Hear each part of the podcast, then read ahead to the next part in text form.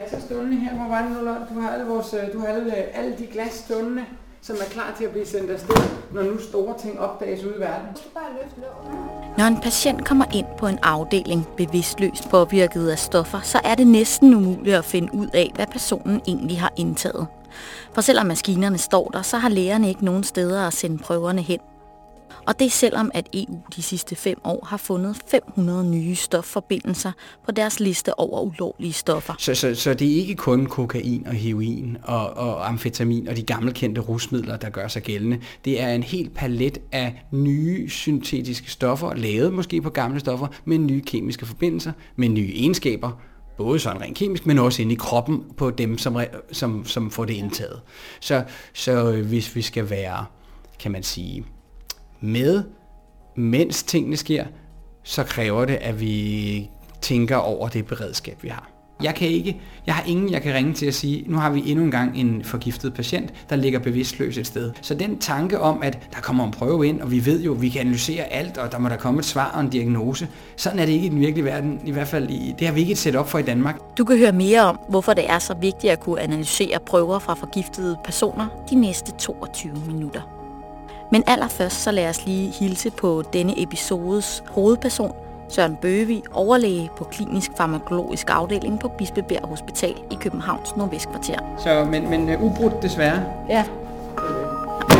Velkommen til Ugeskriftets videnskabelige podcast. Jeg hedder Karen Sigrid Jacobsen. Men Søren, kan du ikke lige fortælle, hvem du er, og hvad du laver her på Bispebjerg? Jo.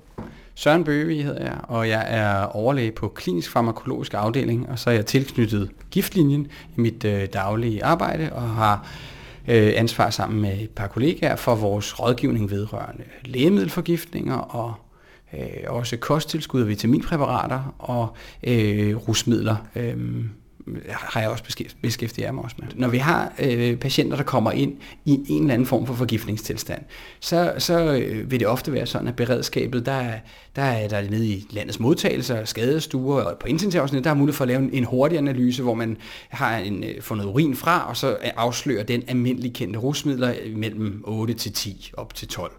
Øh, og, og det er så en, en meget lille kratten i overfladen på, hvad, hvad det kunne dreje sig om. Øh, hvilke muligheder har lægen øh, for, når der kommer en patient ind, som er bevidstløs, og som man ligesom ikke øh, ved? Men der er tyder på, at der er forgiftning, men man ved ikke hvad. Hvilke muligheder har lægen så?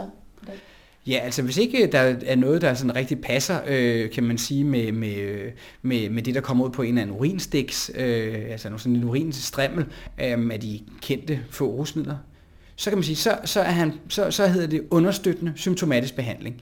Velvidende, at, øh, at, øh, at han nok ikke får noget svar i hans vagt i hvert fald, øh, og nok heller ikke i den næste eller den næste igen. Så det er vilkårene. Vi har ikke noget set op, der gør, at vi, vi kan sende det hen til et laboratorium, der så kan komme med nogle svar. Der er nogle få prøver, man kan tage fra for nogle kendte lægemidler, ganske, ganske få, som, som, som, som den kliniske biokemiske afdeling har vurderet er relevant at teste for.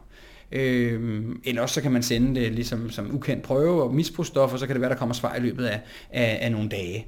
Men det akutte kan vi desværre ikke hjælpe Og vi får de opkald, hvor, hvor, hvor de ringer i, i god tro, synes jeg egentlig, til giftlinjen og siger, hvad, hvad, hvad er det, hvordan får jeg, kan jeg sende en prøve hen et sted, kan jeg, øh, kan jeg få, øh, er det ikke noget med, at man kan lave sådan misbrugsanalyser? Og så sidder jeg hver gang og padler og siger, jo altså, i, i den gode verden, der kunne du sende den hen til det her laboratorium, øh, men, men, øh, men retskemikerne har ikke fået penge til det setup. De har ikke nogen på arbejde øh, sent lørdag aften, der kan hjælpe dig med at give svar, inden det er blevet søndag morgen.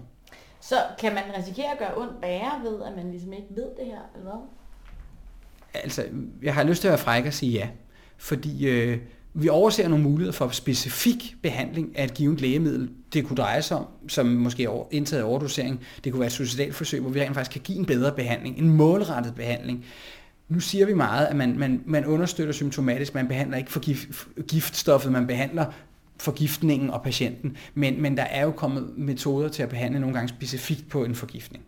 Og så misser vi chancen for at advare og blive klar over, hvad vi står med, hurtigst muligt, så vi kan forebygge yderligere forgiftningstilfælde. Hvis det var det, det drejede sig om, så vi mister momentum. Vi har ikke, vi har ikke øh, det er forebyggelsesmuligheden, det er at forhindre den næste ulykke, øh, som kunne ske om 8, 10, 12, 3 døgn, Den har vi ikke. Så i virkeligheden kan den enkelte læge bare sørge for, at patienten bliver ved med at trække vejret og håbe på, at patienten på et tidspunkt får sovet rosen ud.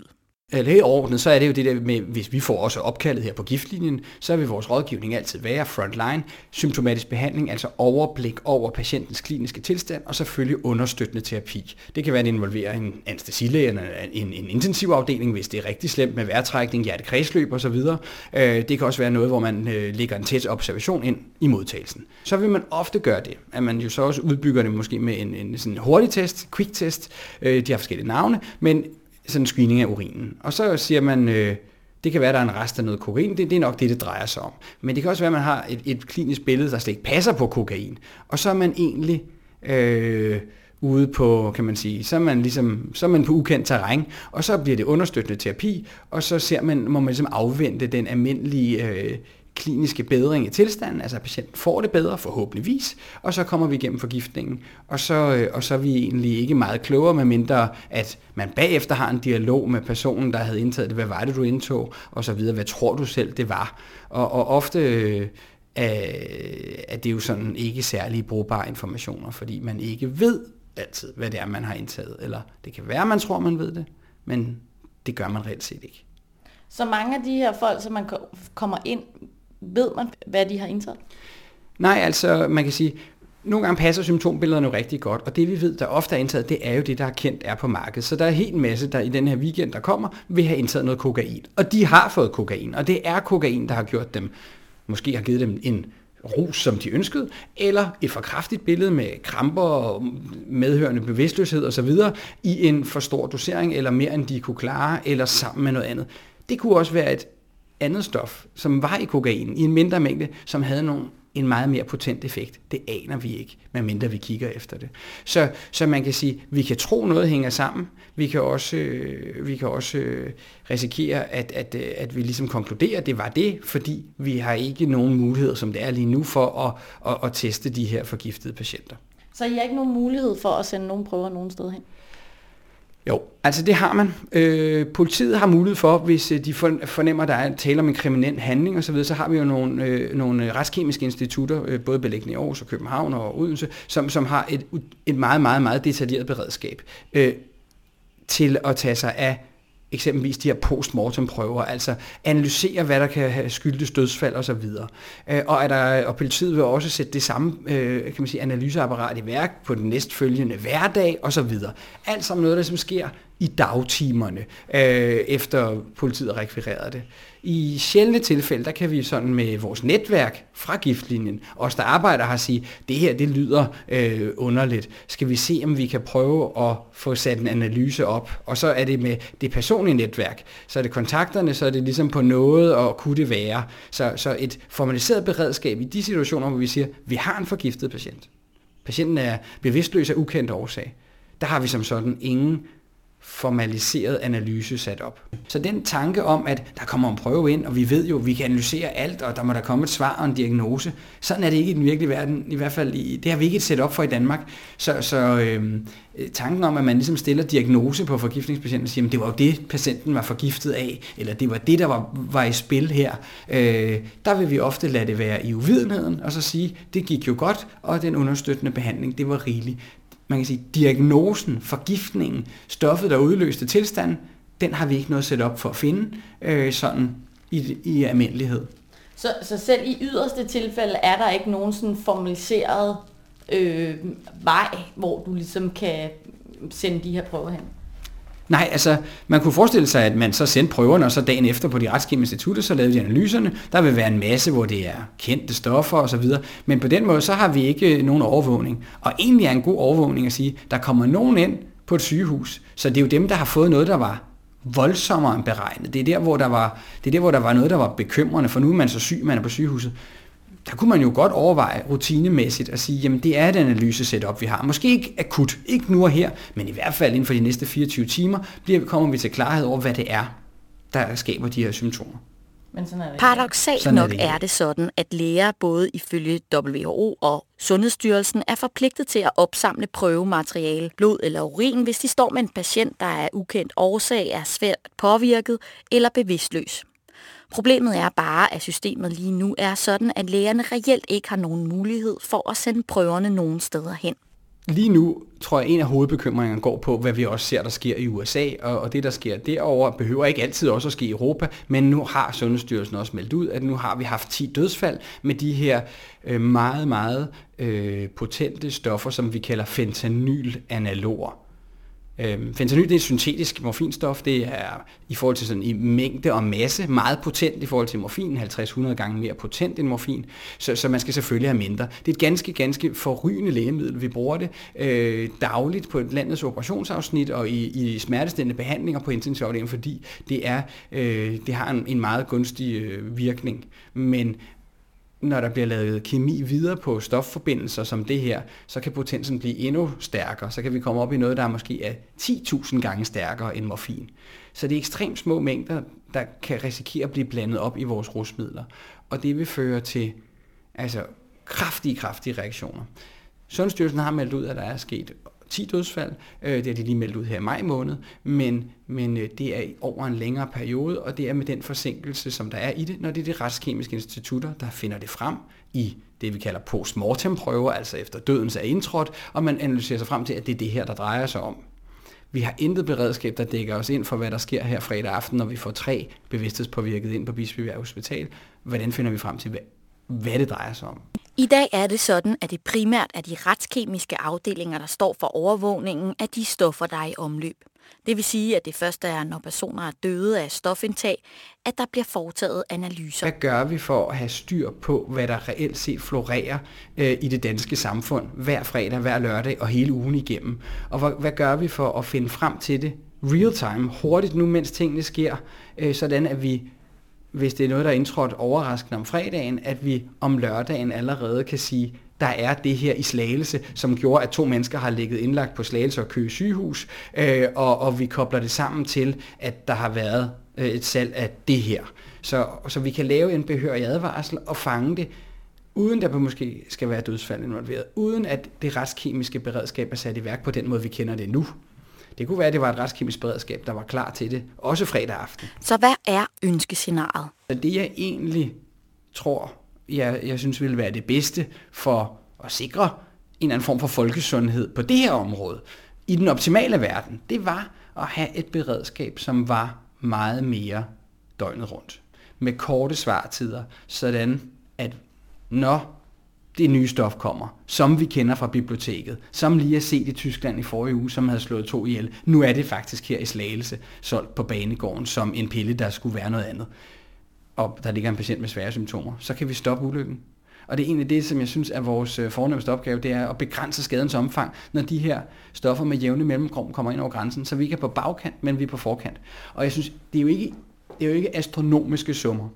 Det er et apparatur, der er tilgængeligt det er metoder, der skal forfines, det er måske biblioteker af stoffer, der skal købes hjem fra samarbejdspartnere. Så der skal jo, det er jo en vare, det her. Viden er en, viden er en vare, det skal man være klar over. Så, så hvad vil vi betale for at have nyeste viden? Maskinerne er der, teknikken er tilgængelig. Øhm, det er nok selvfølgelig øh, sådan et, et, et relativt højt indcifret eller et tocifret millionbeløb, hvis man vil have en, en rigtig fuld model. Men, men, øhm, men hvad vil det betyde? Vil det betyde, at der skulle sidde øh, tre mennesker døgnet rundt og ligesom være klar til at tage de her analyser, eller hvordan forestiller du dig? Altså, det, det jeg sådan reelt set forestiller mig, det er en form for beredskab, der findes et par steder i landet. Altså, at man har, så, så, så prøver ikke skal fragtes urimeligt langt med den forsinkelse, det også giver, men at man måske kan få prøvematerialet fra, fra et sygehus et sted i landet relativt hurtigt frem til et sted i oplagt hovedstadsområde, og om det så er forankret i, i, i omkring Aalborg, eller om det er forankret et andet sted i det jyske, øh, det, det må man ligesom diskutere. Men at man kan få prøven frem inden for relativt kort transporttid, kan lave analyserne med en form for vagt, ligesom vi har i andre øh, analysefunktioner, af at man ligesom har øh, noget, der er oppe og køre, så man kan relativt hurtigt gennemføre analysen. Det er jo et apparatur, der kræver ligesom, at det står og er klar hele tiden. Og det er nok det beredskab, der jo er den dyre del. At der er nogen, der bliver betalt for at være i beredskab. Sådan er det altid med beredskabssituationer. Men med de mange nye syntetiske stoffer, der lige nu vælter ind over grænsen, kan det så betyde flere stofrelaterede dødsfald? Altså, vi har lige nu en øh, situation i Europa, hvor blandt andet området for illegale rusmidler, eller midler, der man siger, stoffer, der ikke engang er blevet illegale endnu, for man, man har ikke konstateret dem og besluttet sig for, at det skal de være. Øh, der har man, det er rivende udvikling hele tiden, og, og EU har passeret 500 nye stoffer i løbet af de sidste, altså på listen nu her. Øh, så, så, så det er ikke kun kokain og heroin og, og amfetamin og de gammelkendte rusmidler, der gør sig gældende. Det er en helt palet af nye syntetiske stoffer, lavet måske på gamle stoffer, med nye kemiske forbindelser, med nye egenskaber, både sådan rent kemisk, men også inde i kroppen på dem, som, som, som får det indtaget. Så, så øh, hvis vi skal være, kan man sige, med, mens tingene sker, så kræver det, at vi tænker over det beredskab, vi har. Fordi det er fuldstændig rigtigt, hvad der bliver lavet af, af kemi derude, det vi også kalder altså NPS, Novel Psychoactive Substances, altså, så, så der har været en eksplosion, kan man sige, inden for de sidste 6, 8, 10 år, hvor der er langt flere, øh, også i kraft af, at man måske analyserer med det rundt om i Europa, men langt, langt flere nye forbindelser, øh, som, som, så, så der kommer hele tiden øh, ja, 50-100 nye stoffer på per år på listen. Så der så mange af de her hurtige øh, tests, som man øh, udfører øh, ja, på hospitaler eller på festivaler og sådan noget, altså kan man overhovedet bruge dem til noget? Ja, altså, der, hvis man tager to forskellige, lige nu er der sådan noget, der, der har været, også ved jeg, diskussion øh, i det politiske liv, og kan vi ikke lave de her hurtige test, hvor, hvor, hvor man kan teste noget af stoffet sågar, inden man har indtaget det. Altså der må vi sige, at, at der, der er bibliotekerne slet ikke til det, og, og øh, man opdager ikke Øh, små, meget, meget potente forbindelser, altså som, som de her fentanylforbindelser, de afslører sig slet ikke i de der tests. Øhm, og, og så har jeg jo ikke sådan fuldstændig kendskab til, hvad de ellers kan afsløre. Og urintestene, dem de hurtige test fra modtagelserne, hvor vi finder, der er det de gamle kendte rusmidler, den slår ud for eventuelt falsk positiv, altså det, hvor den reagerer på et lægemiddel, som patienten måske får som en del af sin faste behandling. Øh, for det ved vi også er et problem med dem. Men som alt andet i sundhedsvæsenet handler det om prioriteringer.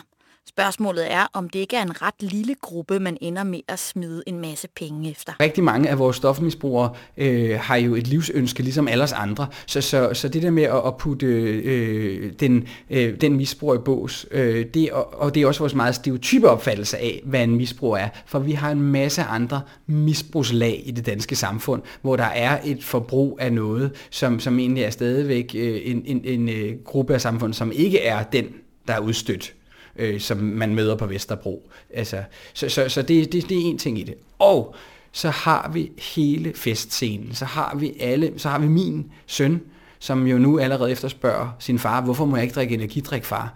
Øh, han er 11, han skal sikkert snart på Roskilde, og hvad er det, han møder der?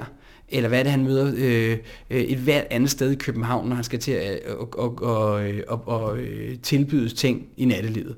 Og det er jo også den gruppe af den danske befolkning, hvor vi på en eller anden måde skal, øh, skal kunne beskytte dem, synes jeg, at det er oplagt, at man har en form for overvågning af, hvad der er derude. Også mere real time. Vi bliver nødt til at kigge ud i verden og se, hvad der sker. Og det, der skete i USA, det er nu, øh, og jeg har ikke set dem som bekræftet tal, men at levetiden skulle være gået ned i USA for første gang.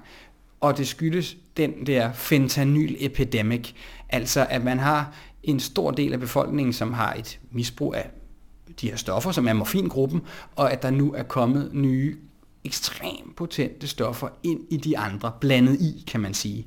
Øh, så man tror, man tager det, man ved, og så får man noget helt andet, og på få, få minutter har man så kraftig effekt af det, at man dør af det måske på en dag på sekunder. Øh, det er det beredskab, øh, vi ikke har lige nu til at overvåge den situation. Det kommer vi til at gøre på bagkant. Det gør de retskemiske institutter, det er de eksperter i og super dygtige til, men, men vi har det ikke nu og her. Så, så man kan sige, vi kan også kigge ud i verden og sige, hvad sker der, og hvad gør vi for at beskytte os mod det, når stofferne kommer ind af mange kanaler, som vi ikke kan gennemskue endnu, hvordan det vil blive i Danmark, øh, og, og hvordan reagerer vi adekvat med det samme. Så når man kigger på, hvordan man ellers takler det her problem i Europa, hvor ligger Danmark så? Vi har jo øh, vi har vores europæiske netværk, hvor vi mødes øh, årlige kongresser og så videre, og, og der bliver man jo sådan, man, man får lidt røde ører, når, der, når, når, det er, øh, når det er blandt andet gruppen fra Schweiz, der, der viser, hvordan de har et setup. Det er så koblet på en, en phd studerende der bliver ringet ind, når prøven er på vej, og, og i det han ligesom har, har modtaget prøven, så inden for en halv time, så har han afgivet svar, telefonisk forløb i hvert fald, hvilket substans det kan dreje sig om holdt op mod et meget stort bibliotek, så vi snakker flere tusind forbindelser. Det kunne være overraskende et lægemiddel, som patienten har indtaget, eller fået af nogen. Det kunne også være et giftstof, vi har set et andet sted i Europa. Det kunne være mange forskellige ting, hvor man siger, her er det overvejende sandsynligt, det er det her, det drejer sig om. Og så kan man reagere adekvat, som læger, som sundhedsvæsen, som øh, myndigheder, og sige, hov, hov, der er noget i gang her. Det er jo et sundhedsvæsen, hvor man jo hele tiden diskuterer, mm. hvad er det, der er mm. råd til. Mm.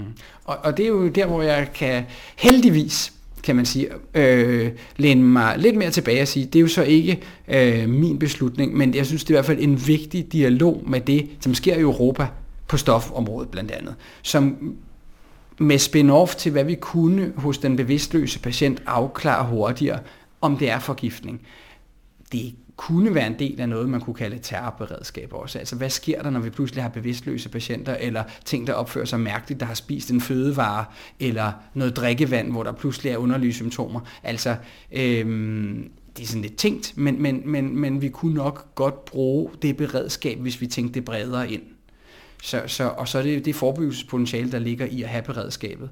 Øhm, og det er altid svært, øh, og, og man kan sige, vi kan også vente til, at der kommer nogle flere af de her episoder, hvor der er nogen, der, hvor der er tre, der dør i slagelse, og så dør der to mere øh, om fredagen i Køge, og så kan vi koble tingene sammen. Øhm, det skal vi gøre op med os selv, hvad sådan et beredskab er værd.